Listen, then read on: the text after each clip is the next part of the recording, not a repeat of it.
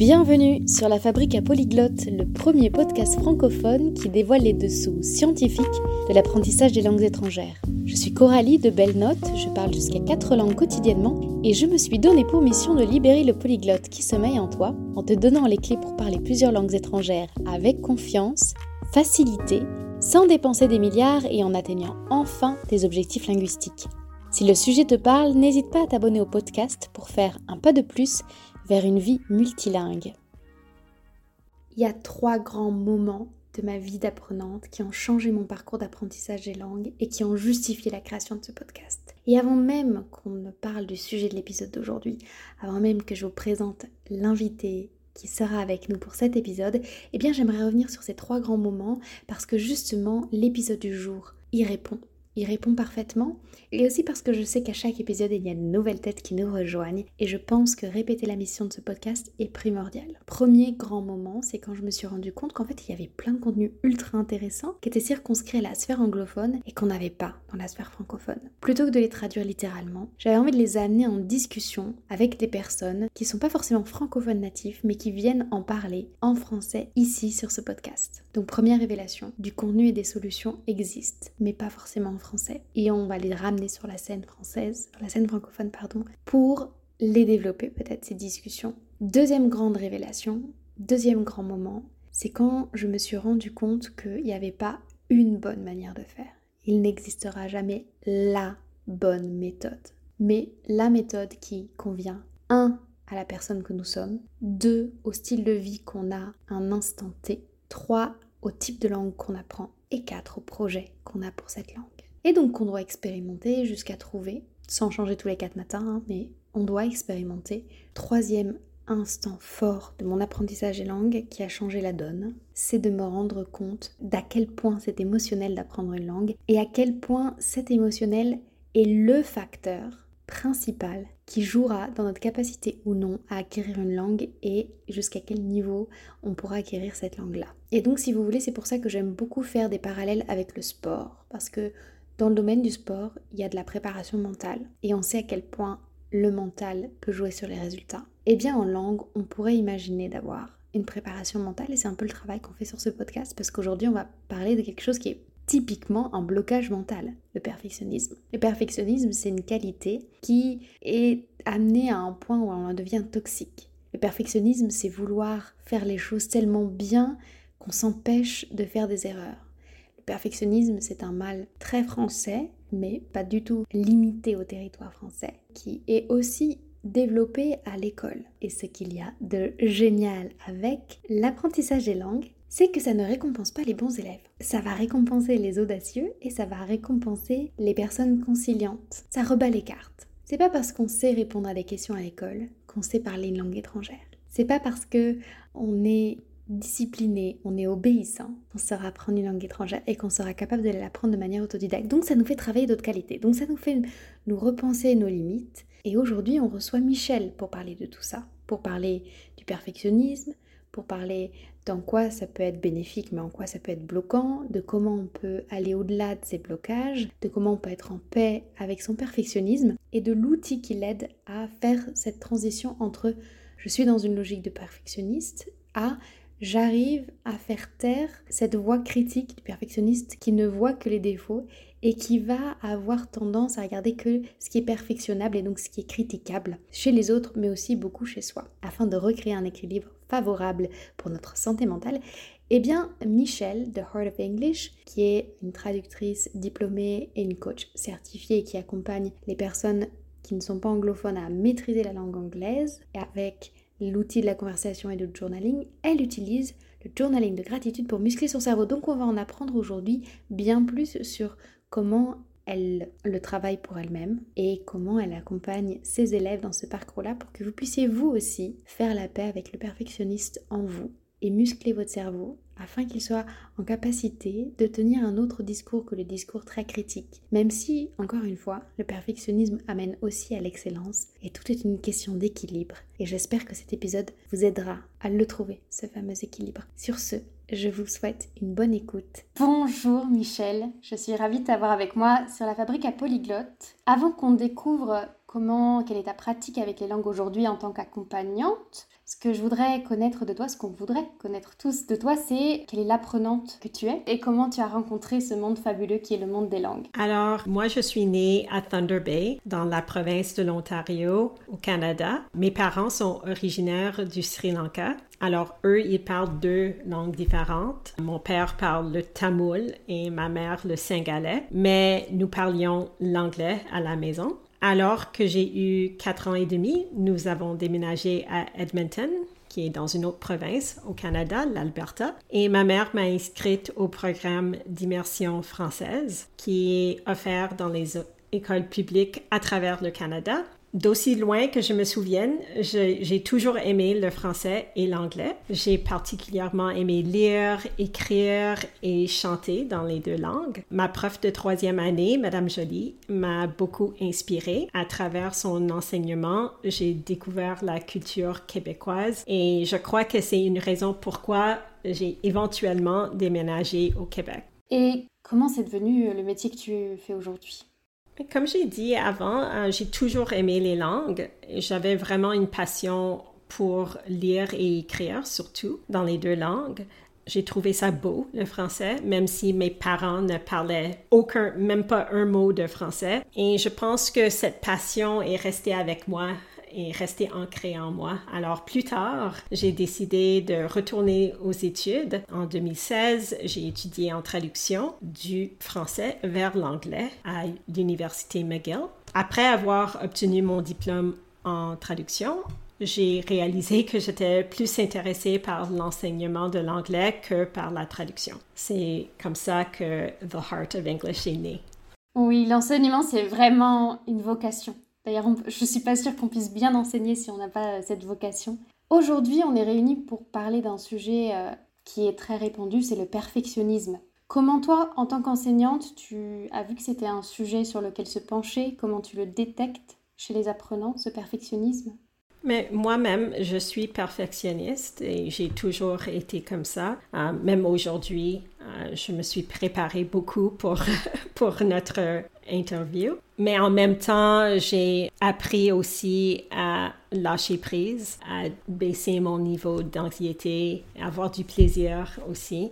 Je pense qu'on peut être perfectionniste dans le bon sens, c'est-à-dire avoir des exigences élevées, mais en même temps lâcher prise, se permettre de faire des erreurs, normaliser faire des erreurs. Puisque je suis perfectionniste, je pense qu'on attire souvent des gens qui sont comme nous. Beaucoup de femmes perfectionnistes sont attirées par ma méthode, par ma façon d'enseigner. Souvent, ce sont des femmes qui sont anxieuses, qui ont peur de parler l'anglais, qui se mettent beaucoup de pression pour parler parfaitement, entre guillemets. Et puisque c'est un travail de développement personnel que j'ai fait et que je continue à faire pour moi-même, c'est naturel pour moi de partager ça avec les autres. Tu fais bien de rappeler ce côté-là positif du perfectionnisme parce que ça part à la base d'une grande idée qui est l'envie d'exceller et de faire quelque chose de beau, de d'excellent. Je ne sais pas comment le, reformuler autrement. Pour autant, euh, il faut éviter le stress qui est mauvais pour la santé et d'être bloqué par l'anxiété. Est-ce que tu as des techniques, des parades, des exercices que tu proposes à tes euh, étudiants? Oui,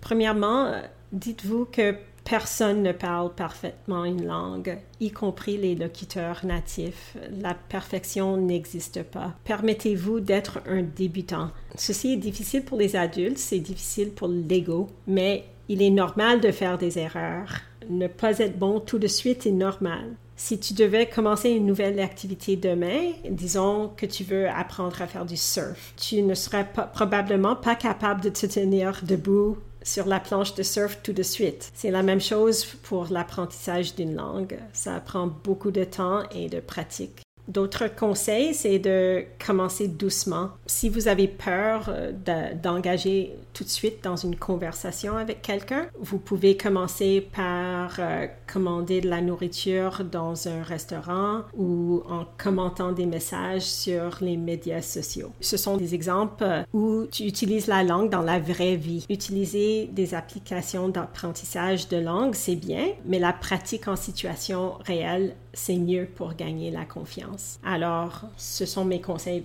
Commencez par des petites choses, mais dans la vraie vie. Euh, aussi, euh, trouve des activités et des sujets qui vous intéressent. Ainsi, si vous aimez lire sur un sujet en particulier, lisez dans votre langue cible tous les jours. Si vous aimez écrire, écrivez dans votre langue cible tous les jours, même si ce n'est que pour quelques minutes. Et finalement, peu importe comment vous choisissez de vous pratiquer, faites-le régulièrement, c'est-à-dire euh, tous les jours ou au moins plusieurs fois par semaine et n'abandonnez pas.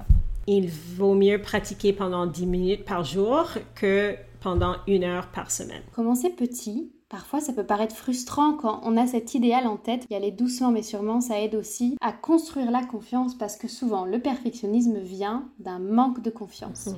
Oui, ils sont étroitement liés. Exactement. Comment est-ce que toi, en tant qu'accompagnante, tu aides à bâtir la confiance de tes euh, apprenants, de tes coachés? Alors, premièrement, je leur offre un espace rassurant.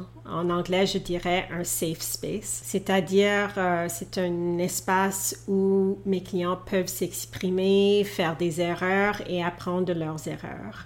À l'école, quand on était jeune, souvent il y avait, on perdait des, des notes quand on faisait des erreurs. Je pense que pour les langues, c'est une très mauvaise chose parce que même en tant qu'adulte, c'est comme ancré dans l'esprit des gens que s'ils font des erreurs, c'est mauvais. Mais en fait, c'est tout à fait normal et c'est comme ça qu'on apprend. Dans mon coaching d'anglais, je les écoute attentivement. Euh, j'ai remarqué que beaucoup de gens ont l'impression que les autres ne les écoutent pas lorsqu'ils parlent leur deuxième langue. Ceci nuit à leur confiance. Alors, euh, je les encourage à parler le plus possible pendant que je les écoute. Et trouver une oreille attentive, ça change tout. Je sais pas si vous vous souvenez, pour ceux qui ont écouté l'épisode avec Fabiola, qui a dit que en arrivant en France, elle a rencontré des personnes qui lui ont permis de prendre assez de confiance pour pouvoir parler de plus en plus. Donc trouver une oreille attentive, effectivement, ça aide beaucoup. Je sais que tu as d'autres outils sur euh, ben, justement le fait de bâtir sa confiance et un bon état d'esprit, et euh, notamment le journal de gratitude. Est-ce que tu peux nous présenter ta pratique avec euh, ce journal-là? Comme j'ai dit tantôt,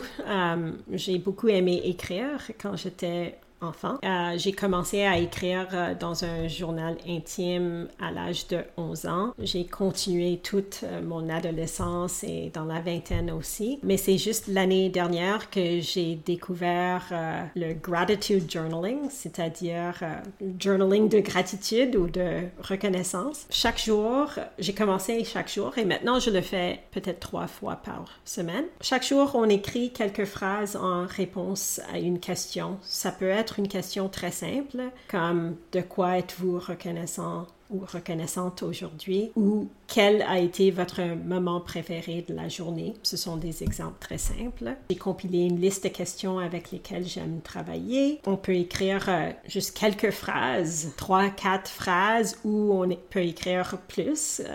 Comme plusieurs pages. Je trouve que c'est, il y a beaucoup de bénéfices tant pour l'humeur, la santé mentale, le bien-être et aussi pour euh, améliorer ses compétences euh, rédactionnelles. Et ce journal de gratitude, tu invites, j'imagine, à le faire dans la langue qu'on apprend ou les langues qu'on apprend. Oui. Alors, euh, pour l'instant, j'écris en anglais et je viens de donner il y a quelques semaines un programme avec 10 où on a fait une semaine de journaling de gratitude ensemble et je veux offrir le même programme encore au mois d'août. Pour témoigner de ça, moi j'en avais tenu un en français, mais sans faire le travail d'émotion. C'est-à-dire que j'étais un peu fatiguée, j'étais là, je suis contente en français pour euh, telle chose qui s'est passée dans ma journée, sans ressentir la gratitude. En langue étrangère, c'est différent. Le cerveau déconnecte et on, sort des choses plus intimes, plus profondes, qui nous changent plus, je trouve. Donc celles et ceux qui auraient déjà testé le journal de gratitude en français, c'est une expérience extrêmement différente que de le faire dans une autre langue comme l'anglais ou, la langue que vous apprenez, peu importe si c'est le russe, le, slovaque, peu importe. Voilà, à tester définitivement euh, parce, que, parce que vous toucherez à une autre partie de votre cerveau. Euh, est-ce que Toi, tu as remarqué des bénéfices? Oui, je voulais juste euh, commenter sur ce que tu viens de dire. Alors, euh, une de mes clientes m'a dit que quand elle écrit des textes, elle est client en, coaching privé avec moi, puis elle m'a dit que quand elle écrit des textes en anglais, elle trouve qu'elle a plus de bénéfices psychologiques et que même comme elle dort mieux ou elle fait des rêves sur les textes qu'elle avait écrits en anglais. Et selon elle, c'est parce que notre deuxième langue est, je ne sais pas comment le dire en français, mais is stored dans une autre partie du cerveau. Comment est-ce qu'on dit, dit, ça en français? Elle est stockée, c'est peut-être pas très joli.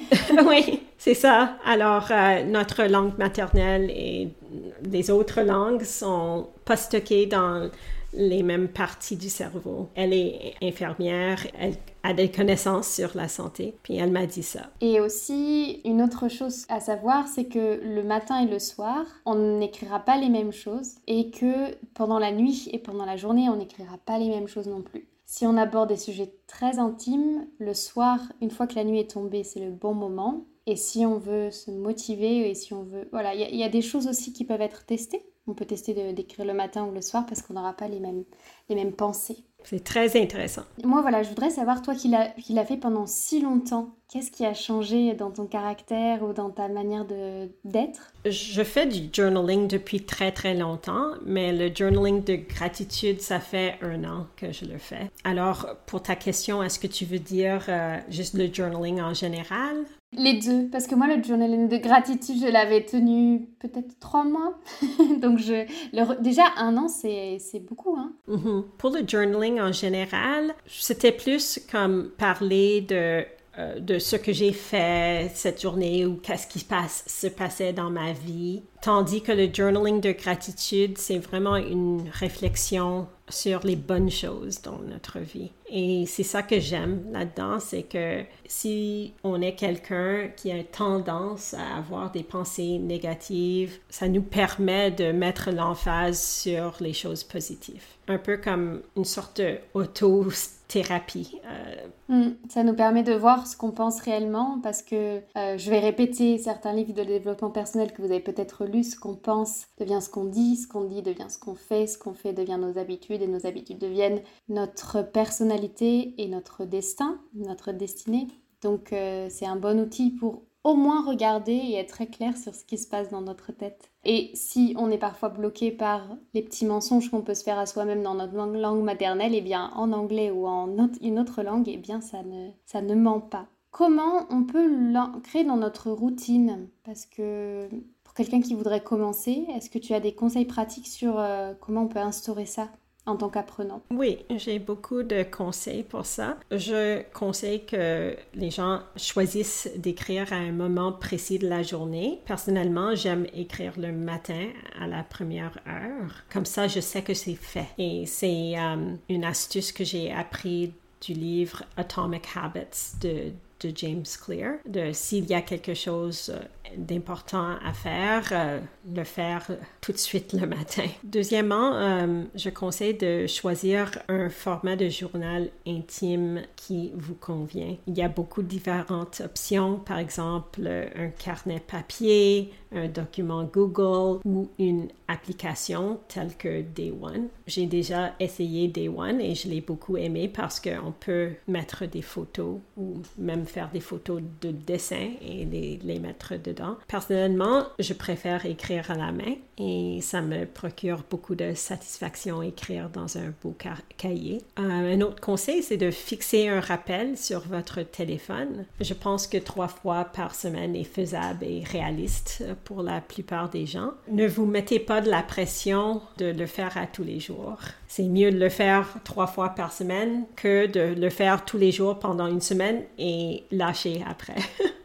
L'autre conseil, c'est de créer un rituel autour de votre temps d'écriture. Par exemple, préparer une boisson chaude, allumer une bougie ou mettez de la musique relaxante. Et finalement, euh, lorsque vous n'avez pas envie d'écrire, dites-vous que vous n'avez que trois phrases à écrire. Commencer est l'étape la plus difficile. Si vous voulez arrêter après d'avoir écrit trois phrases, euh, vous pouvez le faire. Est-ce que toi, personnellement, tu t'imposes un temps pour écrire ou ou un, une, je sais pas, un nombre de caractères ou une page entière ou pas du tout? À la fin, je vais toujours euh, compter le, le, nombre de phrases juste par curiosité pour voir. Et en général, j'écris entre 10 et 15 phrases. Et en combien de temps? En anglais, euh, ça me prend peut-être 20 minutes. 20 minutes à 30 minutes pour écrire ça. Mais en français, ça me prendrait plus de temps, c'est sûr. Parce qu'il y aurait peut-être après un, petit moment de correction ou de...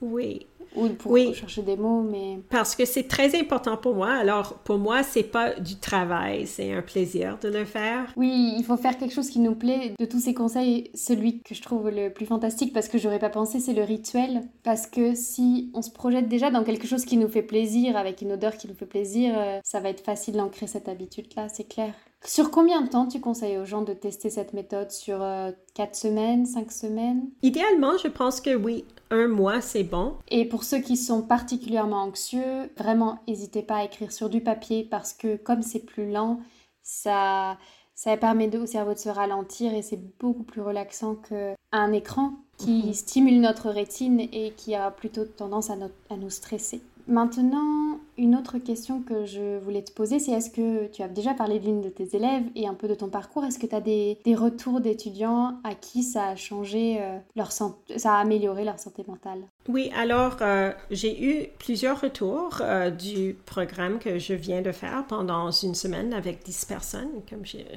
j'ai expliqué. Tout le monde a apprécié l'expérience. Certains retours que j'ai eus, c'était de ça leur a permis de prendre du temps pour eux, surtout des femmes qui sont des mères de famille et qui travaillent à temps plein. Elles n'ont pas beaucoup de temps pour elles.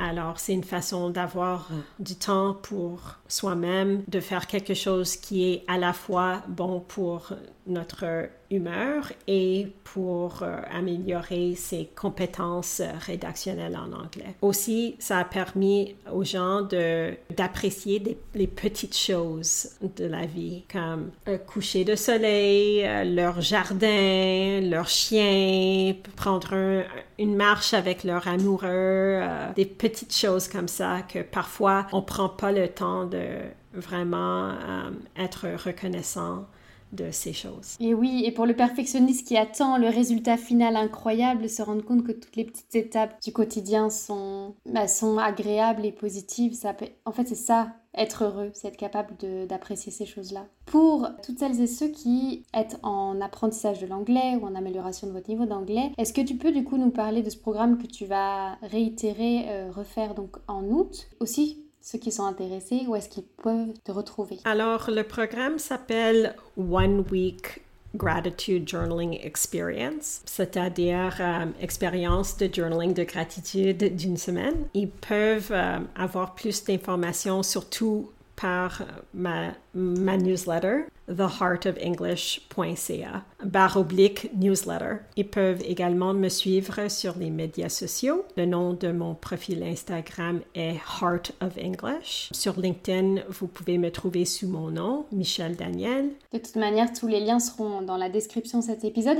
Est-ce que tu peux nous raconter un petit peu ce qui se passe durant cette semaine de gratitude? Oui, je vais peut-être apporter des changements pour euh, la semaine, euh, le programme au mois d'août. En juin, ce que nous avons fait, c'est tous les jours, j'ai fait les exercices avec les participants. J'ai écrit un texte et je l'ai envoyé par courriel. Ensuite, on avait un forum en ligne avec une plateforme qui s'appelle Slack, mais peut-être que la prochaine fois, je vais essayer Telegram. J'ai invité tous les participants à afficher leurs textes tous les jours. J'ai pas corrigé les textes, ça c'est très important parce que pour moi, je voulais vraiment mettre l'emphase sur le plaisir, le plaisir d'écrire en anglais et que ça soit pas comme un exercice pour l'école. Il y a une raison pourquoi j'ai fait ce choix. On a écrit comme des commentaires. Juste comme on écrit à un, ami. On a dit, ah, c'est,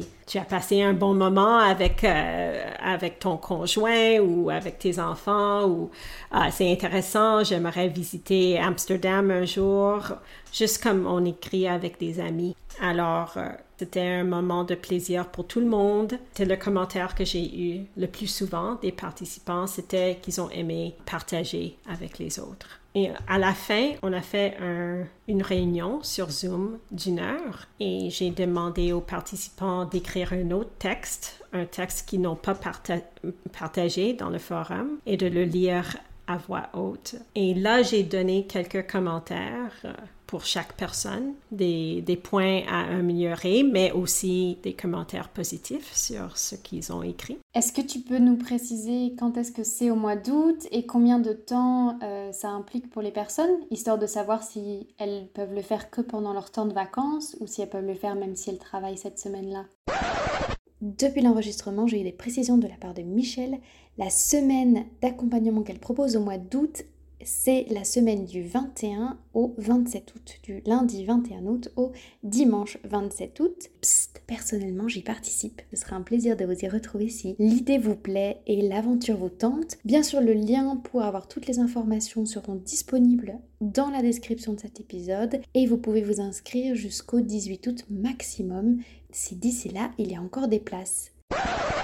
Alors oui, euh, on peut le faire pendant que qu'on travaille. Ça prend maximum une demi-heure par jour. Je dirais que la plupart des participants ont pris peut-être 15 minutes pour écrire leur texte et on commenter un peu sur les textes des autres. Ensuite, il y a, comme j'ai dit, la réunion d'une heure, mais la réunion, c'est sur un dimanche. Euh, j'ai fait ça parce que j'ai des clients en Amérique du Nord et en Europe. Alors, j'ai choisi le dimanche pour ça. Et en général, les gens ont participé dans le forum soit le matin avant le travail ou sur leur heure du dîner ou le soir. Alors c'est quelque chose de très faisable euh, même si on travaille. Et une autre question que j'aimerais te poser, c'est à partir de quel de manière générale, quelqu'un qui veut commencer tout seul dans sa chambre, à partir de quel niveau d'anglais ou niveau en une autre langue tu conseilles de commencer à cette pratique-là? Est-ce que tu conseilles de pratiquer ça seulement quand on est anxieux? Oh non, non, pas du tout.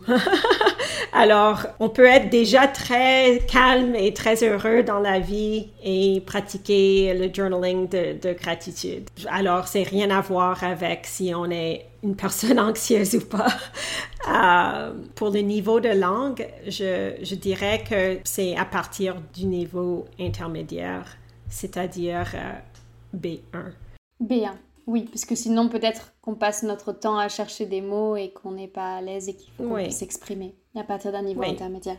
Mhm. Dans ta vie linguistique, quelle a été ta plus grande leçon? Je dirais de, de lâcher prise d'accepter que, que la perfection n'existe pas. Il y a deux ans, je pense pas que j'aurais accepté de faire un podcast en français. Et maintenant, je le fais. Alors, je suis fière de moi. C'est pas parce que mon français n'était pas assez bon il y a deux ans. J'avais environ le même niveau de français, mais c'est parce que mon attitude a changé. J'ai accepté que je vais faire des erreurs et c'est normal et que je vais peut-être réécouter l'épisode et je vais pas aimer ma prononciation parfois. Ça c'est normal aussi. Waouh, du coup tu partages avec les personnes que tu accompagnes l'outil avec un grand L, celui qui t'a permis toi d'avoir euh, ton changement de perspective dans, dans les langues. Est-ce que tu as en tête une personne que l'on devrait recevoir sur ce podcast pour qu'elle nous partage son savoir en langue? Oui, euh, je vous suggère d'inviter Nolwenn Gauthier. Elle est professeure de langue trilingue, anglais, français, espagnol. Elle est une globe trotteuse et une personne tout à fait fascinante. Euh, son entreprise s'appelle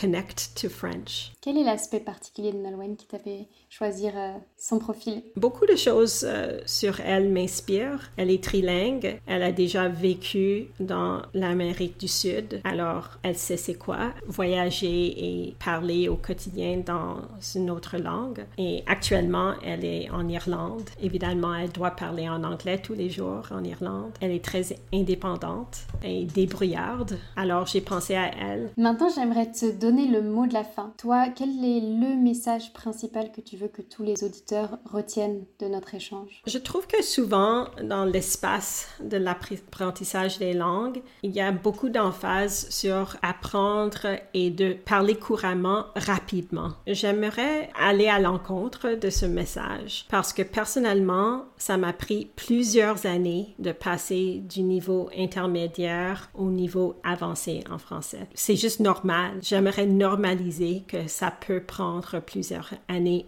atteindre le niveau avancé et vraiment parler couramment. Je suis contente qu'on finisse sur ce message-là. Moi qui suis une grande impatiente et, dans la vie en général, si on réfléchit sur le fait que les, nos compétences et nos qualités, elles sont transférables, la patience qu'on peut apprendre dans notre apprentissage des langues, c'est une patience qu'on apprendra avec nos enfants lorsqu'on les éduque, avec euh, euh, notre carrière, où on s'en voudra moins de ne pas avoir déjà le niveau euh, cadre ou grand manager alors qu'on sort de nos études, avec nos parents, avec tous les objectifs, avec peut-être ce régime qu'on fait avant l'été qu'on veut terminer en trois semaines alors qu'on prend soin de notre corps toute notre vie.